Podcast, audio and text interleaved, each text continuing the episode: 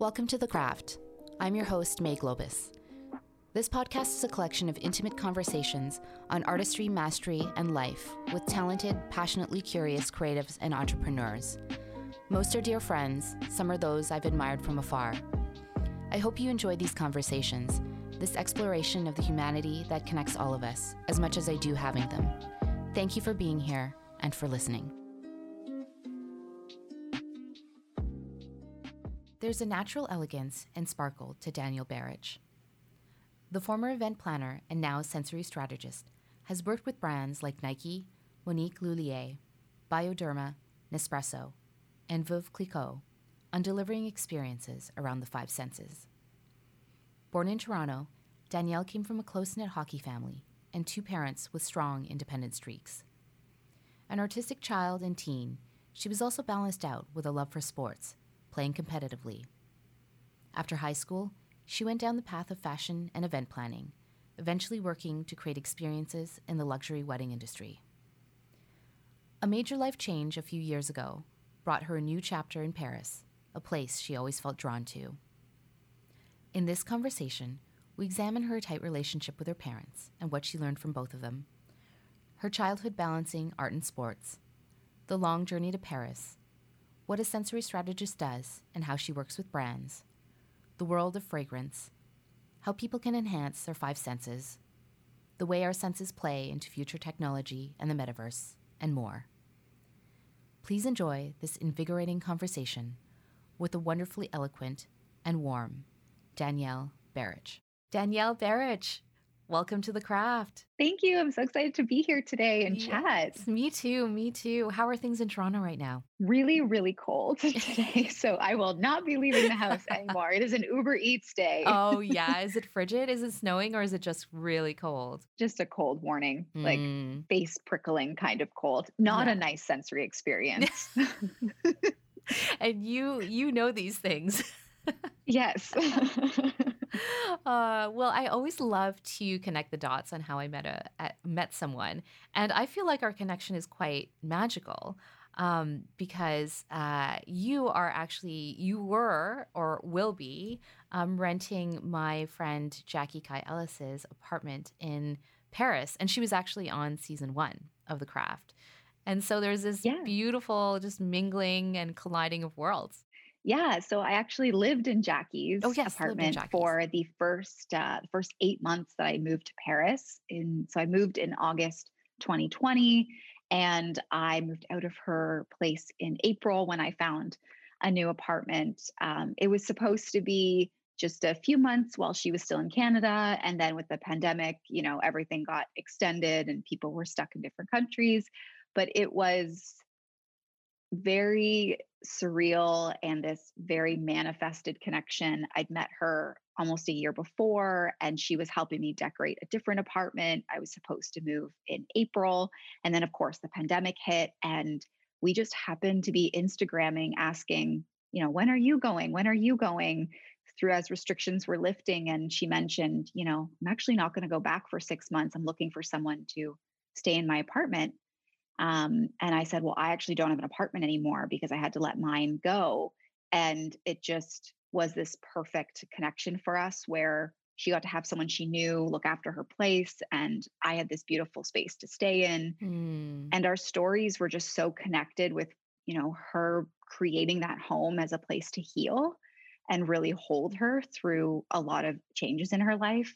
And I had just was was still going through a new divorce. And it was kind of this same feeling and place for me. And I know she was really honored and excited that I got to experience what she designed the place to give someone. Um, and so it was kind of like passing this torch of this cocoon, this safe place for me to experience until I was healed. And I think that's kind of when I transitioned out, as I remember saying to Jackie, your home gave me everything I needed um, through a huge transition emotionally and also physically to a new a new city, a new country. But I, I'm ready to to you know step out of my cocoon into my little butterfly and and and go off into my world in Paris. So it was so perfect. Oh, how beautiful. I love that story. Well, let's go back in time. Let's go back to your childhood. Tell me about being born and raised in Toronto and what your childhood was like. Yeah. Oh, that was a long time ago now. Uh, I I was born and born in Toronto, but raised just outside the city in the suburbs. I would say that my family is a little bit of that typical nuclear family. my dad's an engineer, my mom's a pediatric nurse, and I'm the oldest of three. So I have two younger brothers who are close in age to myself. And I was really, really privileged and lucky at the childhood I had. My family was very close. We did a lot together, but I also looked up to two parents who had passions and careers and lives outside of just being mom and dad. Mm. So seeing these two individuals as well as mom and dad was just a really great experience growing up and especially seeing my mom love what she did so much.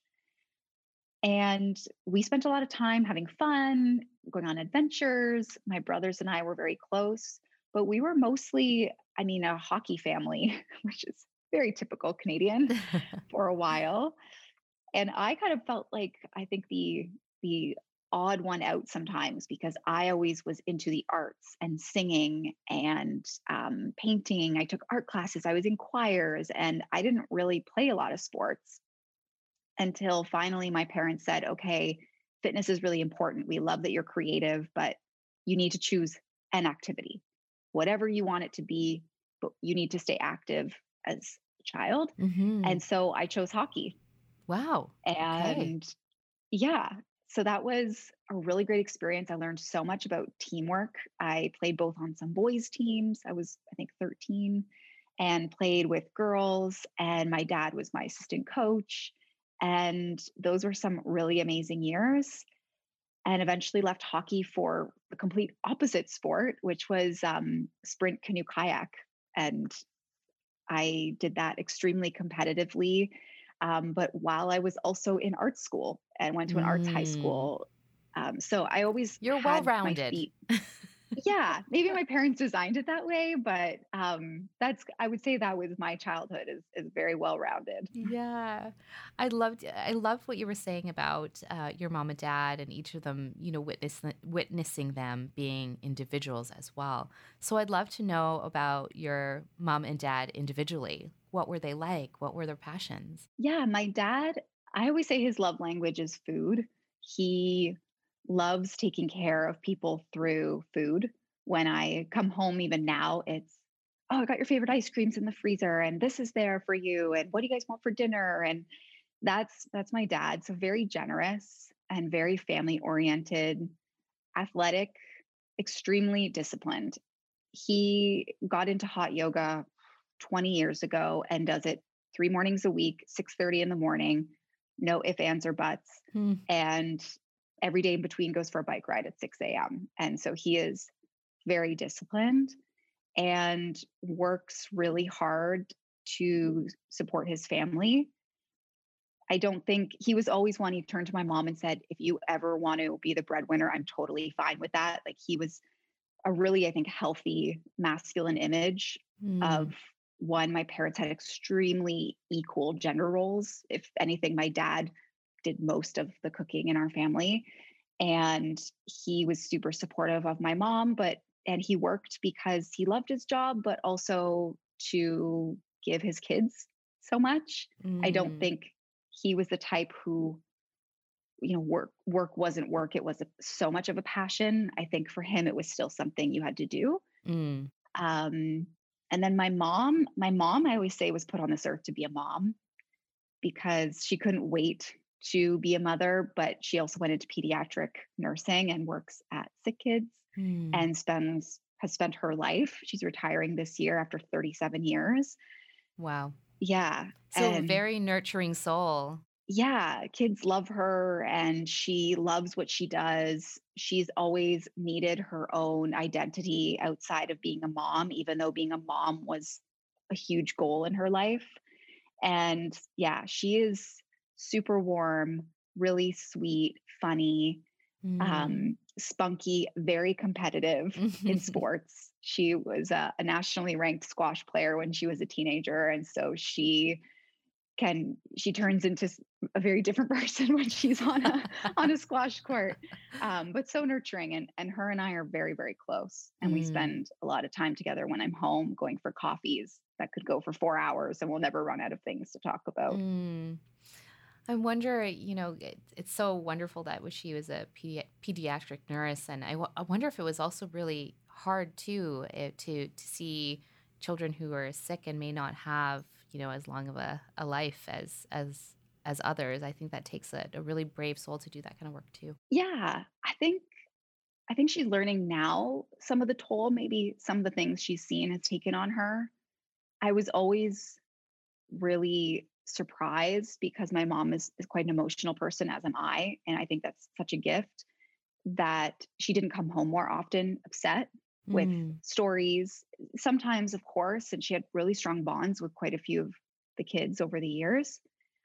But my mom, I think, has a really great outlook on death mm. and not taking away the pain of it or the grief of losing any of the kids she's taking care of or what these families go through. But my mom has never feared death and maybe that's because of it and she looks at the celebration of life and just how can we make these families lives better and i think that's why she also loved the hospital she worked at so much as they just had so many programs and fun things that you know, were donated or famous people coming in to see the kids to just mm-hmm. really elevate an experience when your child's in the hospital all the time right so yeah, I think she worried about us a little bit more sometimes because she saw what could happen. Mm. But at the same time, we were always the kids sent to school when we maybe shouldn't have been and we were too sick. And she would be, You're fine. you can go. And we'd be calling dad midway through the day. Dad, mom sent us to school again. We threw up. Can you come pick us up? And, you know, because almost the other way sometimes where, you know, I've seen the worst. You're fine. Yes, yes. Go to school. exactly. Yes, yes. Oh, that's so wonderful to hear about your parents. They seem like they seem like really lovely people. Yeah, and they actually just bought a home in Nanaimo, so they are retiring that's out right. to BC and taking a big adventure, um, which they've never done before. So I'm really excited for them. Yes, and you get to come out to the west a little bit more. Yeah, yeah. I'm really looking forward to being near the ocean and the nature and yes. also have so many friends out west so I'll get a chance to to connect with some more people out there when I come back to Canada. Yes, and all the sensory experiences you'll have in the PNW forests. Yeah. Which we'll get into why I said that. Yeah. But yeah. uh, so I'd love to um, fast forward a little bit to your teenage years, and you know, it sounds like you were heavy in, into sports, and then also how you transitioned into becoming an event planner after school. Yeah, so I was really competitive in sports outside of school, but I actually went to an arts high school. So you know, think of Fame or Step Up. It mm-hmm. kind of looked like that, and I actually went for vocal music. I loved to sing, and through that school, there was also a fashion class that one of the teachers ran. And I loved fashion, always had. So started learning to sew and to make my own dresses. And some of the students would organize this fashion show, and students could put their own work in it. And so a friend of mine did a little collection that was just kind of thrown together of odds and ends one year. And then the next two years, I took over planning it and did some collections for it. And that's really one where I realized fashion was something I really wanted to pursue, but also, oh, I'm really good at this event management thing. And maybe I'll plan fashion shows or something for a living. I think the hills or the city that show was on at the time and that's what whitney port did and i thought yes. her job sounded so cool that you got to plan fashion shows for designers um, but i'd i'd also got a job just before i left high school working selling high-end wedding gowns mm. and so that was kind of now this other angle that i was exposed to was the luxury wedding industry and you know designers there but also these events and what people spent on weddings and how much work it was. And so i was accepted to fashion communication school at ryerson university and through that program had the opportunity to take more event planning classes and was still working in weddings and realized i love this creativity of the wedding industry and i love that it means so much to two people and i love planning events and i love this fashion aesthetic, I'm going to combine them and go into this field as a living. And so, through the last half of my degree, I focused all of my extracurricular. I interned with a florist, I interned with my event planning professors, just trying to stack my resume essentially mm-hmm. For when I graduated. And when I graduated, I got a job with a luxury wedding planner um, named Melissa Andre and started planning really high end weddings here in Toronto um, then. Mm. And then tell me the story of what brought you to Paris. I know it's a it's a long, long one, but um, it seems like you've you you'd always wanted to be there, mm-hmm. and it happened. But it probably didn't happen the way you thought. But you made it there. Yeah, I think of Paris as my soul contract because I cannot explain why it's this very deep, deep rooted desire. There's a word for it. Ah, I can't remember what it is, but it it's described as a nostalgia or a homesickness for a place you've never been. And well, perhaps you've had a past life there if you believe in it. yeah, and I think I must have because that's how I can describe it. is a homesickness for somewhere I'd never been before. Hmm. And it took me till I was 23 to finally go and take a month off and just see what this place was all about. Was this actually a dream or just, you know, something I needed to check off a list?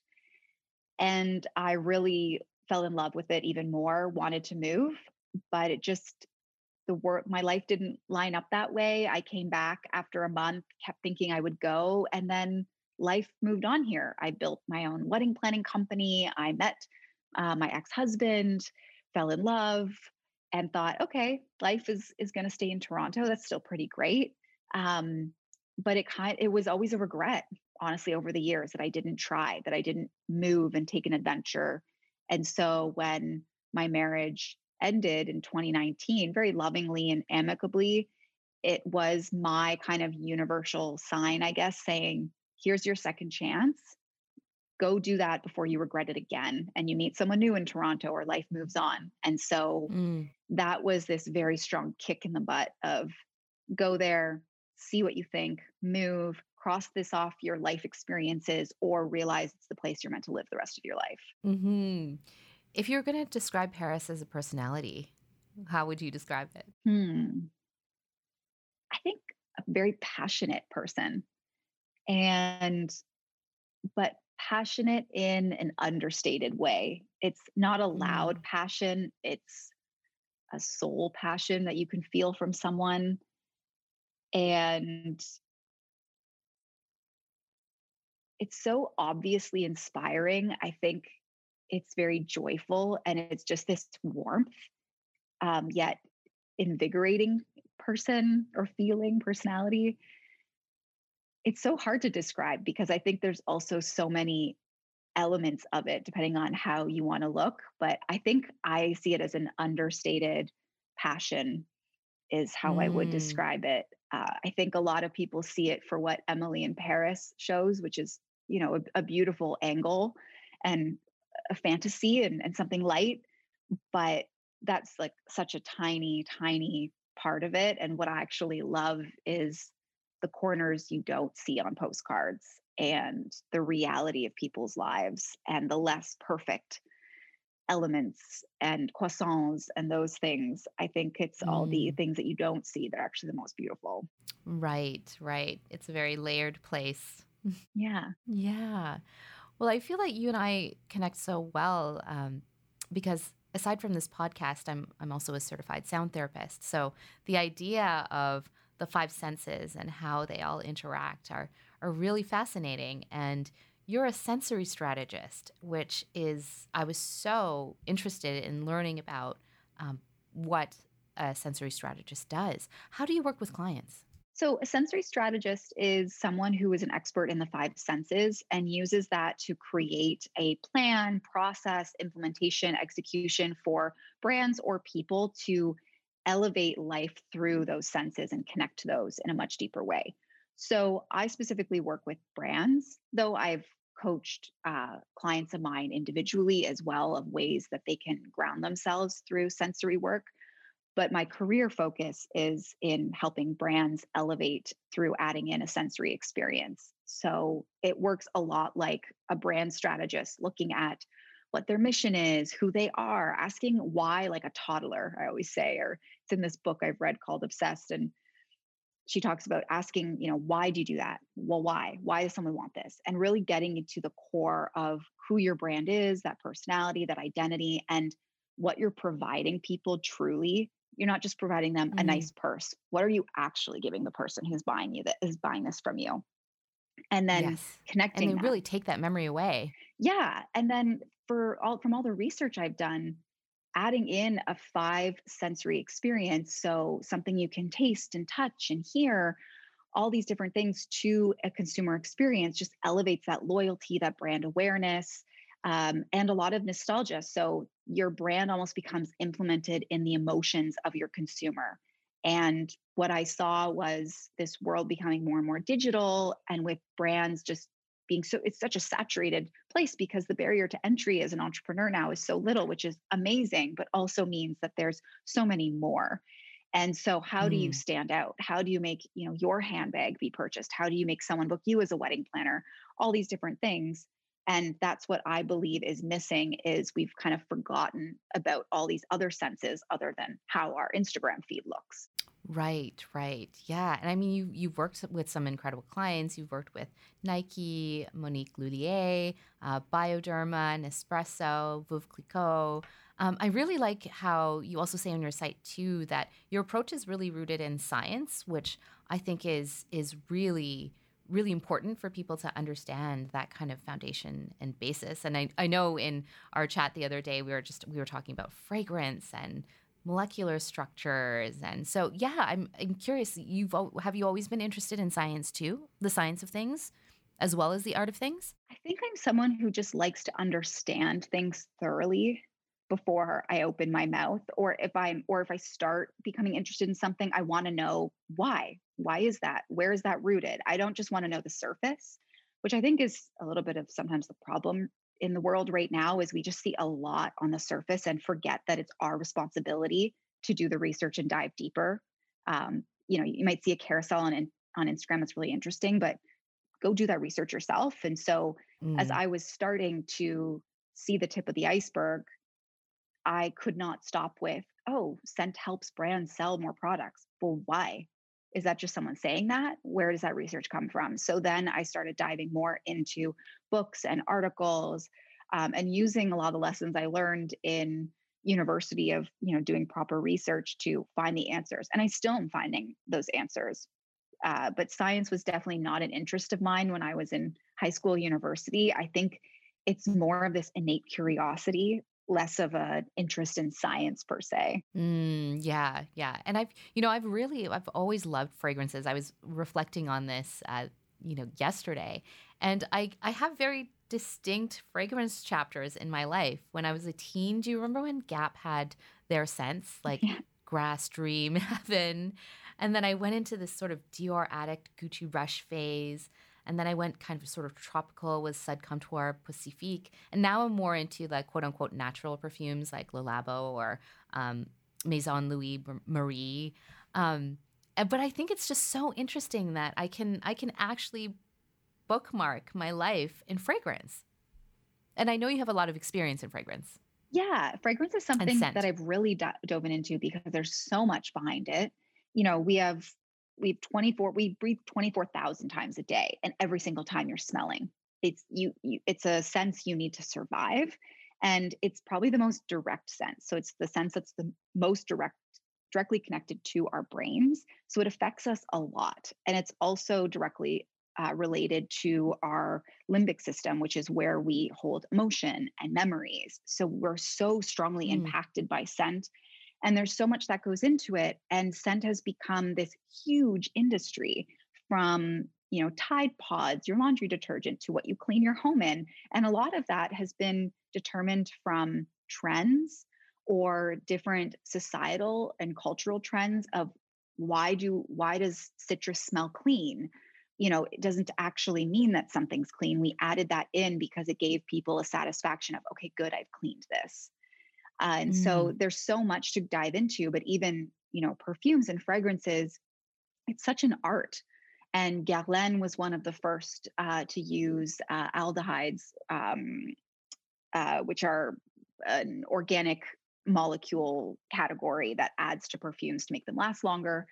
And a lot of people have have different opinions on them. But you know, Guerlain was making these complex fragrances in the 1890s, and you would go into their store and you would they would not allow you to leave until you'd sat for 15 minutes with a fragrance on your skin to actually see all the notes release and understand it on your skin and the temperature all of that. Now we spray things on little pieces of paper and walk out of sephora with like six of them shoved in our purse you know to see what we might like later. So it's also changed as consumers how much we really think about scent and i think it's something i'd love to see people go back a bit and really take their time mm. because there's so many different notes there's so much complexity and noses who are perfumers or experts at various companies and brands.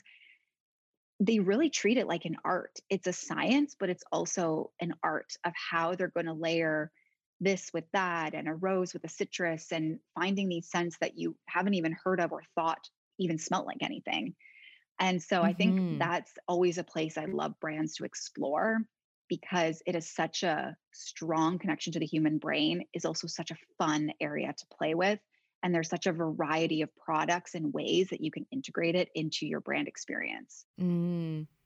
i'm curious to know in um, any of your research if you've, you've come across this but why why are we as individuals um, drawn to certain smells is it because of nostalgia or is it because of our biochemistry a bit of both it depends. So a lot of it's also small uh, emotional connections. For example, vanilla tends to be a very maternal smell.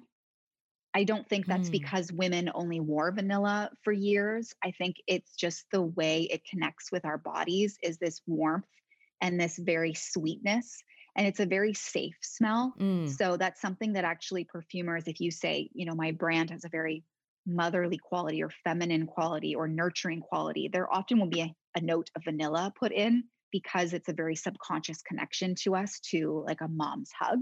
Mm. Um, others are very uh, sex drive driven and hormones. Others have been acquired over time through society telling you that smells nice and the different trends. So I think it it's really a combination of everything. Right, right. Yeah. And I was thinking too, um, just about the interconnectivity of, of senses. Like, you know, when you lose your sense of smell, you also lose your sense of taste. Mm-hmm. Yeah. So it's, it's, we're, yeah, it just reminds me how interconnected not only are we to each other, but just internally, like our bodies to the world. Yeah. Well, most flavors you taste is actually smelling it uh, you can really your mm-hmm. the taste receptors on your tongue can really only taste it. It gets uh, sour, sweet, bitter, uh, and there's another one in there, and then the rest is all filled in with smell, mm. which is so connected to your throat. It's why you know you can almost like taste things you smell sometimes, right. and vice versa. Mm-hmm. You know, or you've drinking something too fast, it comes out your nose. They're so connected for a reason, and it's it's part of our flavor. Mm. But what's so interesting with smell versus taste is Smells the most direct of the senses to the brain, but taste is the most intimate. And it's very dangerous if you think about it, because to taste something, you have to ingest it, you have to put it in your mouth. So, as humans, like we're kind of, you know, biologically taking risks every time we're testing things. And because we were designed as omnivores, that's actually what is, you know, we were designed to have a very complex palate because we could eat everything. Mm. And so it was trying all these different ways to get our nutrients. But in order to figure out if something was poisonous or not, you combined both your sense of smell, you know, is this disease? Is this rotting? Mm. What does this smell like? And also your sense of taste uh, to understand nutrients and to continue expanding your palate so that humans could live in so many areas on this planet that are not all the same. Right, right. So your senses as as this survival toolkit. Yeah. Mm-hmm. So so cool.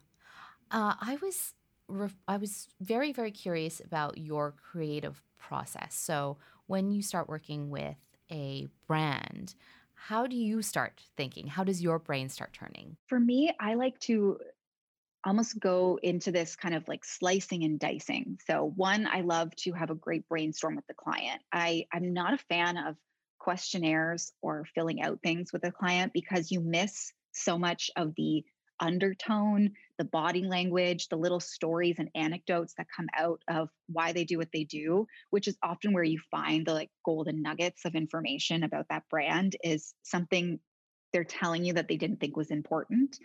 So I love to have a really great brainstorm and just listen and absorb, ask a lot of questions, also see where their passion is about what they do. I love to test the product, get an idea of the whole consumer journey. So, you know, ordering the product online, having it shipped to me, uh, testing all their, having them send me a variety so I can really see what the consumer is experiencing, and then also have them treat me like a client after purchase. So, what would you usually send your client? Mm. All those things. And once I kind of have that framework, I also love, depending on the size of the company, re, uh, meeting with their employees, asking their perspectives, looking at uh, what consumers have been saying, whether in reviews, social media. If I can have a chance to ask some of their consumers or clients, then I like to try and do that to get a really good understanding of where does the brand think they are and where are they actually in terms of consumer perception? Mm. And then what is my perception from a third kind of external point. Yes. And from there, it's really diving underneath each layer. So, is asking those questions of why, why, go deeper, why, and really understanding what the human connection or signal, like why is someone consuming this product? Why are clients either not or really enjoying this brand? And it often will come down to status, signal, and identity. Mm. Pretty much that's what you know every consumer purchase is based on is us trying to express who we are. And that by attaching ourselves to brands or buying certain products we are expressing that in small ways because we identify with that brand's values. So we're kind of saying i believe in that stuff too because i carry this purse and they believe in that. So i'm telling you that i believe in the same things. Mm. hmm um, and then there's also this very very base consumer logic no matter what you're talking about and it's either to avoid dying or to make life the best it can be before I die Mm. is like the most primitive base of you know why a consumer buys anything. And so I really try and understand what that is for that specific brand. And then with that, it's creating a more expanded brand profile. So their words, their feelings, their mission statement, who are their client archetypes, uh, what colors do we associate with the brand based on the words and the feelings and then I assign each sensory element to those words. So Mm. I think, okay, if a brand's words are, you know, warmth and energy um, and nostalgia, or just making three up, I would take those and look at scent, for example, and pull from different scent samples. So I have uh, over a hundred vials at home, and we'll start pulling them out and thinking, what is that connection? I go into more research of what are some psychological connections we have to certain scents that would evoke those feelings as well through a scent. And I do that through each of the five senses and create a sensory profile Mm. for that brand. And then from there, it gets expanded. So that's where I start looking at their consumer journey and suggesting here's where I think you can take these elements and inject them into your consumer experience, whether it's packaging or you know onboarding and checkout in-store experiences hotel and hospitality brands i work with vary so much and i suggest ways they can do that and then if they love those um, creative ideas then i can take them on and execute them for my clients with my team of experts in fragrance and music and sound production and, and all the different senses Mm. hmm Mm, you were talking about um, the why of things and getting to the why, the why, the why, and all those layers underneath. Um, why do you love this work so much? Like, what about it inv- invigorates you? Like, what's your why? around why you've moved into this space? I think for me, there isn't really a point of living if there isn't beauty around me all the time. And not just visually, but in, in every way. I just find that I life feels richer when my senses are being stimulated in that way.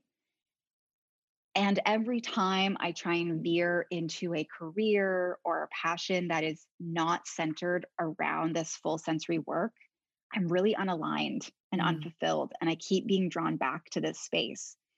And for me, it's also a huge grounding tool personally that I can get. I think, like all of us, we get so in our heads about, I should be doing this. Should I do this? You know, should I be buying a house right now? Or what should I do in my career next? Or where am I going to be in 10 years? And all these questions we can ask ourselves. And when I can be present, to me, that's what a sensory experience is, is being present in your body mm. and what your body has been designed to to do and to live through.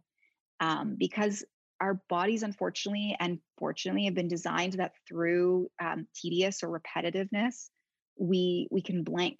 You know, you don't notice your sweater's touching you all day because it touches you all the time, unless it's itchy and uncomfortable you're not thinking all day, my sweater's touching me, my sweater's touching me, my sweater's mm. touching me. You just go through the day wearing clothes, just like you get in your car and you drive to work and you don't think of what it smells like. Right. Or you drink a glass of wine with your friend and you didn't take the time to think of what notes are in this. You're just like, great wine. It's been a hard week. I'm going to drink this. Yeah.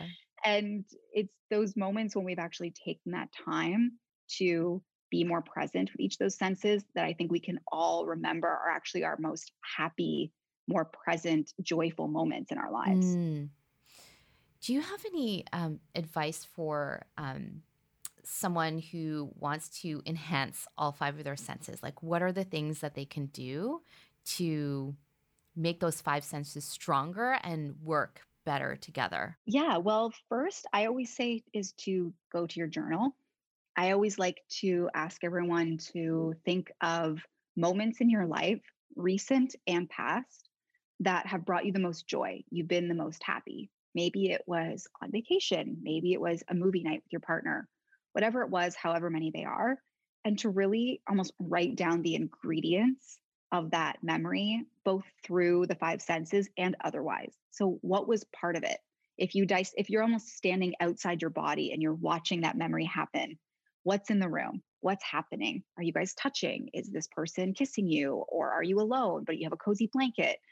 What was what made that moment so great?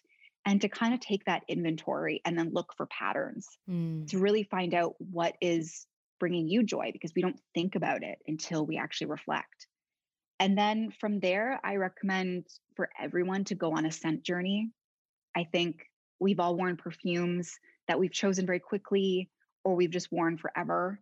And I think it's a really great exercise to go and spend a lot of time going to every store, take your time trying them on, come back another day, or take samples home and really start analyzing like what it is that makes you feel a certain way when you wear it and have fun with that. Mm-hmm. And overall, I think it's practice. So it's almost a meditation of one day, one time a day at least, sit, and just analyze what can you hear?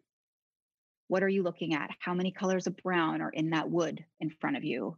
Uh, you know, what can you smell and how far can you smell? Mm. If you, you know, um, if you're tasting something, what are all the different flavors that are within that? Can you name them? Almost like doing a wine tasting. Mm. Um, you know, almost have it like writing it down. And that can be a fun evening with a friend right. is instead of just with wine, do it with your food. Yeah. Or do it with any sense of have a little notebook and say, okay, like what can you see right now? What can you taste? Name all the different notes you can maybe taste. There's no wrong answer. Mm. Um, and I think those are a great way to practice. And as you practice more, the more you'll start tuning into it automatically throughout your day. And probably more you'll start adjusting the way you live your life to have a lot more of those moments yeah. that are very obvious in it. Mm. Yeah, I was uh, listening to a podcast. I think it was Dr. Andrew Huberman, and uh, it was around um, focus and, and vision. And he was saying that, you know, um, take time out of your day to really expand your vision. So, like, don't just look forward, but see if you can also see out of the periphery, and that just really expands your your vision and also um, really wakes up your brain. And I thought that was so so fascinating. And I've tried it a number of times, and I do feel a lot more alive the more that I, um, yeah, like pay attention to not just what's in front of me, but around me, even though we don't have eyes on the side of our head. But you can expand that periphery a little bit. Yeah. Just opens up the world a little bit more. Absolutely. Absolutely. I think it's they're all exercises and they're muscles that we forget to use because we take them for granted because they just well for the many privileged of us they just work mm. um, and i think that's where you know i love the exercise when you're a kid and you'd lie down and you look at the clouds and you try and find animals i think that's one of those really great sensory exercises and whether it's staring at a tree and counting the leaves or seeing if you can see bugs on the leaves or the veins or how many colors of green or red or orange or whatever the leaves are I think is a version of that. And I think what this doctor said too is an extension of, you know, practice seeing. Mm, hmm Do you have a favorite sensory experience from when you're young that really stands out? I think in Paris this year was one that reinvigorated one. It was mm. a really strong nostalgic experience. I was looking for a notebook press. I was buying my partner a notebook and I wanted it engraved with gold. And so I was trying to find a company that did that. And the bookstore said, oh, this woman does that. She presses old books, rebinds books. And I went to her little atelier. It was like tiny, tiny, tiny. And I walked in and she was with a customer. So I was waiting and it was filled with books and old wood shelves with every kind of letter uh, block you can think of. And it reminded me of being in my grandpa's study as a little kid and not really supposed to be in there. So it, when he would take us in to show us things, like he had a um, an old ring um, and he had an old like gun case. He doesn't have a gun, but it was like something someone had given him as a memorabilia or something, and really old books because he was a scientist. And this shop brought me back there so quickly because it smelled like leather and really old wood and wood floors. And to me, that just smelled like my grandpa. Mm. And so mm. I think that was more fun than almost, I find it hard sometimes to recollect on a memory on its own. But as soon as you're back in that smell, it's like it was yesterday. Right. And that was a really cool moment for me. Hmm. Were you a tactile child? Oh, yeah. Yeah. Yeah. I would Art, imagine you were. Building things, Legos. Uh, yeah. I, mm-hmm. I loved working with my hands and loved music, very creative. Mm. I'm curious on your thoughts. Um, I love tradition, but I also love thinking about the future as well. And uh, I was wondering your thoughts on as we look toward the future and as tech continues to evolve and we advance, we continue to advance in, in the metaverse, where do you see senses fitting into all of that? because you, when you think of the metaverse, you might think, oh, there's no senses other than sight. But, you know, that's probably not the case. I'm just needing a different perspective on it. Yeah, you know, it's funny you say this because I'm actually working with a, a crypto brand right now, um, doing some marketing with them and learning a lot about this space. And it was very intentional because I've asked myself this same question of we weren't allowed video games as kids. I've never played video games in my life. And now there's this world that we're buying real estate in and living in, and that's really visually cool and has no boundaries, which is amazing on one hand and so innovative, but also as this very sensory, grounded in the present person, I think, where are we going with this? And so that's definitely some research I've been looking into. I think what we'll see at first is a connection between physical products and NFTs and the metaverse. So you might go into a store in the metaverse and purchase something, and it will be descriptive, but you'll receive that product for real at home. Mm. And maybe you'll now spray it while you're wearing your augmented reality glasses. And so you'll feel immersed in that. I think that is where there's an opportunity is to connect physical products that match what your metaverse avatar is wearing or what your avatar is experiencing in this metaverse. Mm. There could be new ways that they bring senses in. Of course, you can use um, you know visuals to create the feel of texture. You can use description and copy and voice to discuss what something smells like or tastes like. Um, you can have you know also it's scientifically proven that when you see food you can start salivating and almost thinking that you're eating it. So maybe that'll be chefs creating some virtual menus. Mm. Um, I'm I think it's still really new. Yes. As they're still figuring out the very visual space. But I think it's somewhere they'll need to take it. And so what I see it going is that there'll be a very physical and metaverse component to a lot of products or experiences that people are investing in in the metaverse. Right. Yeah, I, I, think this is kind of uh, on the a very basic level, but um, there is this experience, and I don't know if it's still around, but I, I did it a number of years ago. It was called Fly Over Canada.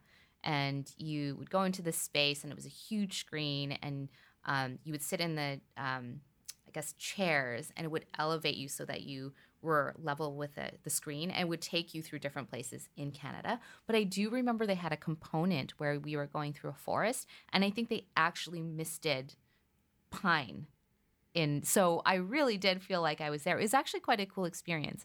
Um, but yeah, so maybe there's something like that coming on yeah, on the those on the of, more regular. Those kind of like movie theater experiences I think have existed for a while at, you know, United Kingdom or Universal and you know all those yeah cool amusement parks where you're in a movie or Jurassic Park and you can feel like the dinosaur's breath on your face, mm-hmm. but you know, you're mm-hmm. watching through glasses.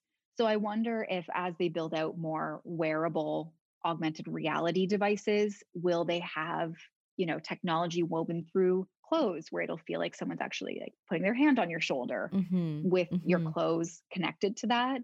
I mean, I think what we've seen is the sky's the limit. So absolutely, I'm really curious, but I mm. think the metaverse will need that to to grow, but also be con- taken a little bit more seriously as not just a video game mm-hmm. or not totally disconnected from in real life if they want it to grow to the places that they hope it will. Right, right.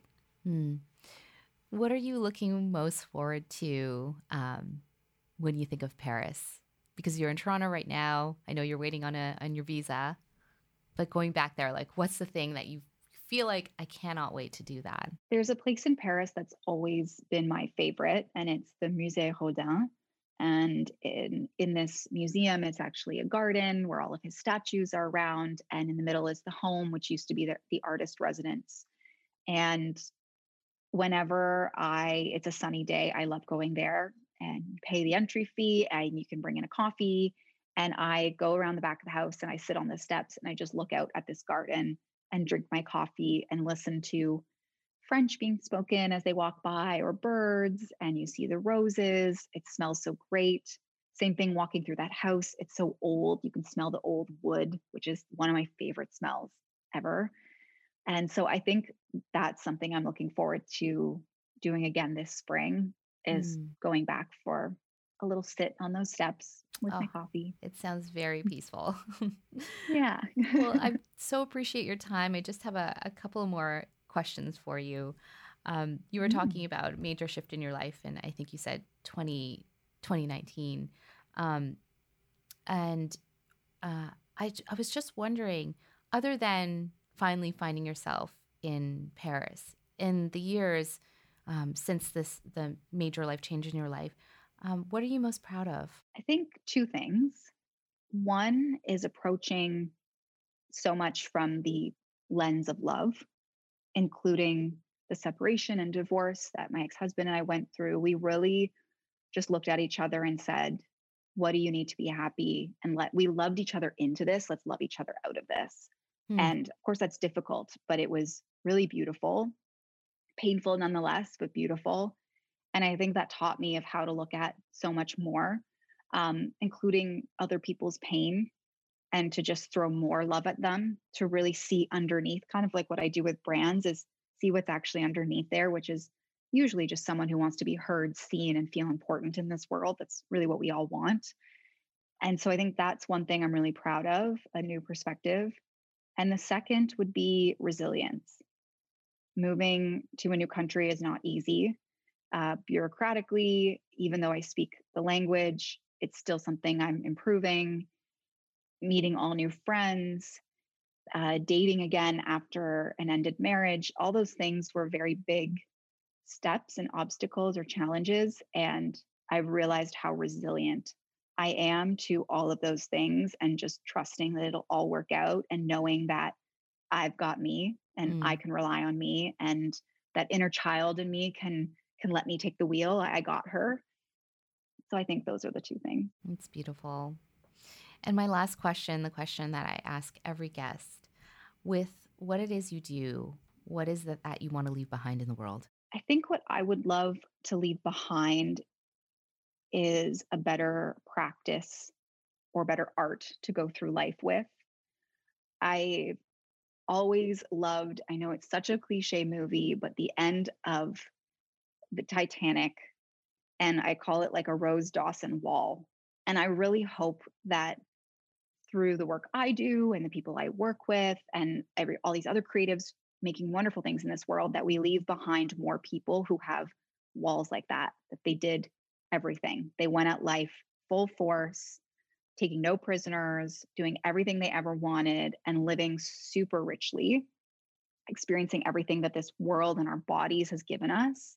And so that at the end of the day, whatever that day is, you feel this sense that you you lived a life well lived mm. and that you have no regrets and you experienced a lot whether that's you know at 30 years old or 100 so I think that's what I hope to leave behind is more people feeling that way about their lives. Oh, I really, really love that. Yeah, it's so interesting that that you you say um, you know living a, a life richly lived or well lived. Um, I have this. I, my my website is basically a visual diary, but there is a section on there that it's it's about me, and um, my very last paragraph, um, I say um, at the very end of the day, like on my deathbed, I want to be able to look back and say, yeah, I sure lived a damned good life. So I resonate yeah, a lot with what you just said. and uh, I'm really appreciative of this conversation. I'm really appreciating that I got the chance to connect with you. And I look so forward to more conversations with you. Me as well. Thank you so much for having me, May. This was so amazing. I loved all the directions this conversation took. And I love all your other guests too. I learned so much. So I hope that your listeners will take a little bit away from this and that we'll meet in BC soon yes. and go on a sensory journey around around the West Coast. Yes. Well, I look forward to that day. Thank you so much for your time. Thanks, May. Thank you so much. If you enjoyed that last conversation, be sure to check out more episodes of The Craft on Spotify and guest photo galleries on the website at wearethecraft.com. Thanks again for listening.